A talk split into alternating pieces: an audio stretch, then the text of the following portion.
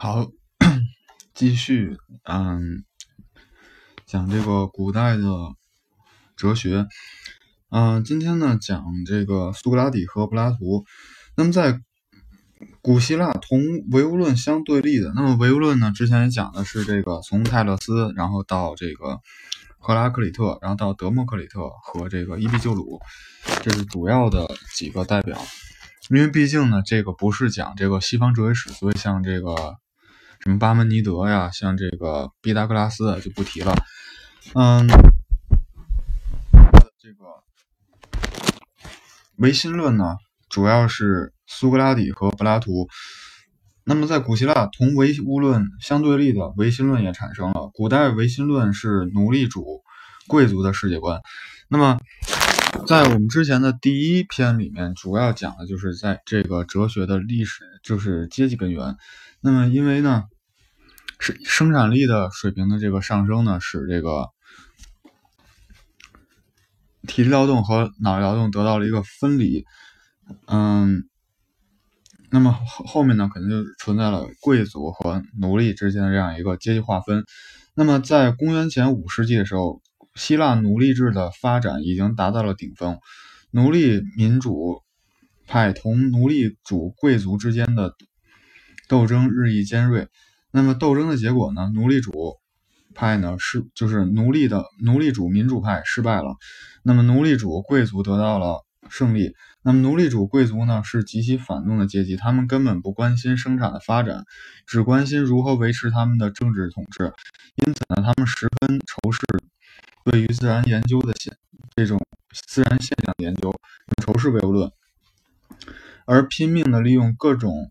宗教迷信和神权思想来愚弄人民，证明他们的统治是合理的，他们的世界观也就是必然的是唯心论的。那这也很好理解。那比方说，我这个在古希腊时候，如果大家看一些跟古希腊相关电影，像这个特洛伊，像这个斯巴达三百勇士，有人都讲就是。做一些事情的时候，他们有平日常有很多的祭祀，然后做一些事情的时候，在某些季节的时候要去也要去做祭祀。那么相当于这个当时神职员呢，就相当于是一个非常高的阶级，因为他们相当于是神在这个人间的代言人。然后呢，他们用这种方式呢去控制人的思想，去控制人的活动。那这种唯心论总的来说呢是反对的谬说，是历史上的这个逆流。同古代唯物论是不能同日而语的，但是由于这些唯心论在在观点上的一个谬说的时候呢，也不能不不得不用一些辩论的艺术，因为呢就在客观上对思维的辩证法做出了一些研究，接触到了一些逻辑的问题，那么。从这一点来说呢，他们的学说中也有许多是可以批判的利用的成分。那么他们当中最著名的呢，就是要讲的这个苏格拉底和柏拉图。那么苏格拉底是奴隶制民主制的敌人，他坚持上帝创世说，断言神的意志是万物之源。他坚持唯心论的目的论，认为自然界的一切都是按照上帝的目的安排好的。那么他反对的，他反对研究自然界，认为这是对神的侮辱。那么他的一个名言就是：“我只知道一件事，那就是我什么都不知道。”他认为人唯一应该研究的是自我，就是说道德伦理。他认为完全封闭的主观，他他的把认识完全封闭在主观的领域之内。但是呢，认为论证自己的理论，反驳论敌。驳倒论敌，他创造出了一套辩论方法，在这里呢，就是说包含着某种主观的这种辩证法的因素。嗯，然后关于这回的这个文案呢，嗯，会在这个三月五号的时候呢，三月五号。八点的时候上传到这个颐和学社的公众号上，然后呢，如果大家想看一下的话，可以在微信中搜索颐和学社，然后订阅我们的公众号，就可以看到这篇的呃文案了。然后呢，嗯，继续。那么首先呢，他通过讥讽的方式对听讲者提出了许多问题，使他们陷入自相矛盾，因而承认自己无知。其次呢，通过助产术的方式。帮助听讲者自己产生出新的思想，然后呢，通过归纳的方法。从对于个别事物的分析和比较中揭示一般本质，最后呢，通过定义的方法将所得到的一般概念的意义明确的规定下来。苏格拉底的这种辩论方法在一定程度上体现了概念之间的相互联系和相互转化。那么初步提出了一般和个别的关系的问题，对思维的规则也做出了一定研究。那么这些东西对于人类认识的发展曾起到一定的积极作用。那这是苏格拉底，那柏拉图呢？是苏格拉底的学生和继承者，是古代唯心论路线的最大的代表。他同苏格拉底一样，也是奴隶主民主制的反对者。他认为他所感到感觉到的物质世界不是真实存在的，而是另一个永恒存在的理念的世界的投影。那么，他的灵魂在进入肉体之前，本来就居住在理念世界中。不过，在进入肉体之后，把理念世界中的事物给遗忘了。那么，因此呢，他认为人们要获得知识，不应当去研究庇屋的物质世界，而应当去回忆自己灵魂在理念世界中所经历的一切。那么这种理论应当理论当然是极其荒谬的，但是呢，柏拉图因为把理念当作认识的对象，他十分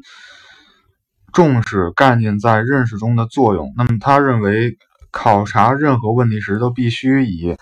对立的概念把相反的意见表达出来，在辩辩论中呢寻求真理，这一点却包含着一些合理的因素。那么这种辩论艺术在古代世界的辩辩证法的发展中起到了很大的作用，因为在辩证法中，因为在辩论中需要不断的揭露和克服思维的矛盾，因而就促进了对思维规则和方法的研究，推动了逻辑学的发展。那么柏拉图继承了苏格拉底对辩证法和逻辑学的研究，进而探讨了概念和判断，那么研究了归纳法和演绎法。研究了研究了范畴的分类等等，因而对逻辑学的发展做出了一定的贡献。那嗯，这里翻过头去看一下，然后呢，大家可以去，因为这块呢比较复杂，我是也是应该去看一下这个文案，啊，包括之前这个伊壁鸠鲁的文案和这个呃中世纪的呃古代哲学中、古代自然哲学中的这个积极成分这部分的文案呢，都已经在。公众号已经发布了这个关于柏拉图这块写，人们他认为人们要获得知识，不应当去研究乌比的物质世界，而应当去回忆自己灵魂在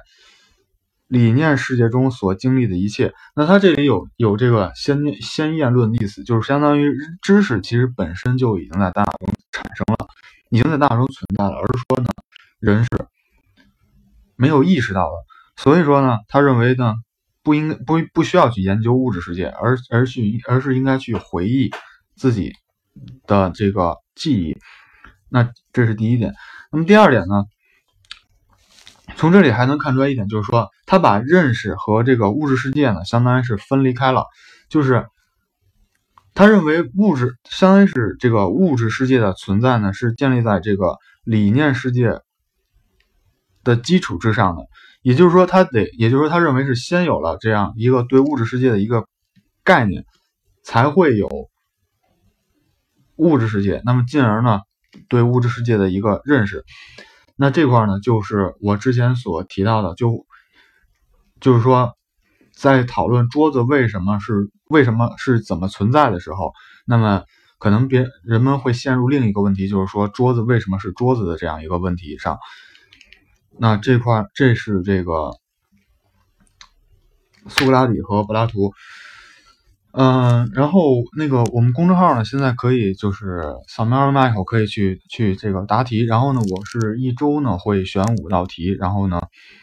大家可以做一下，然后呢，我每周六的时候会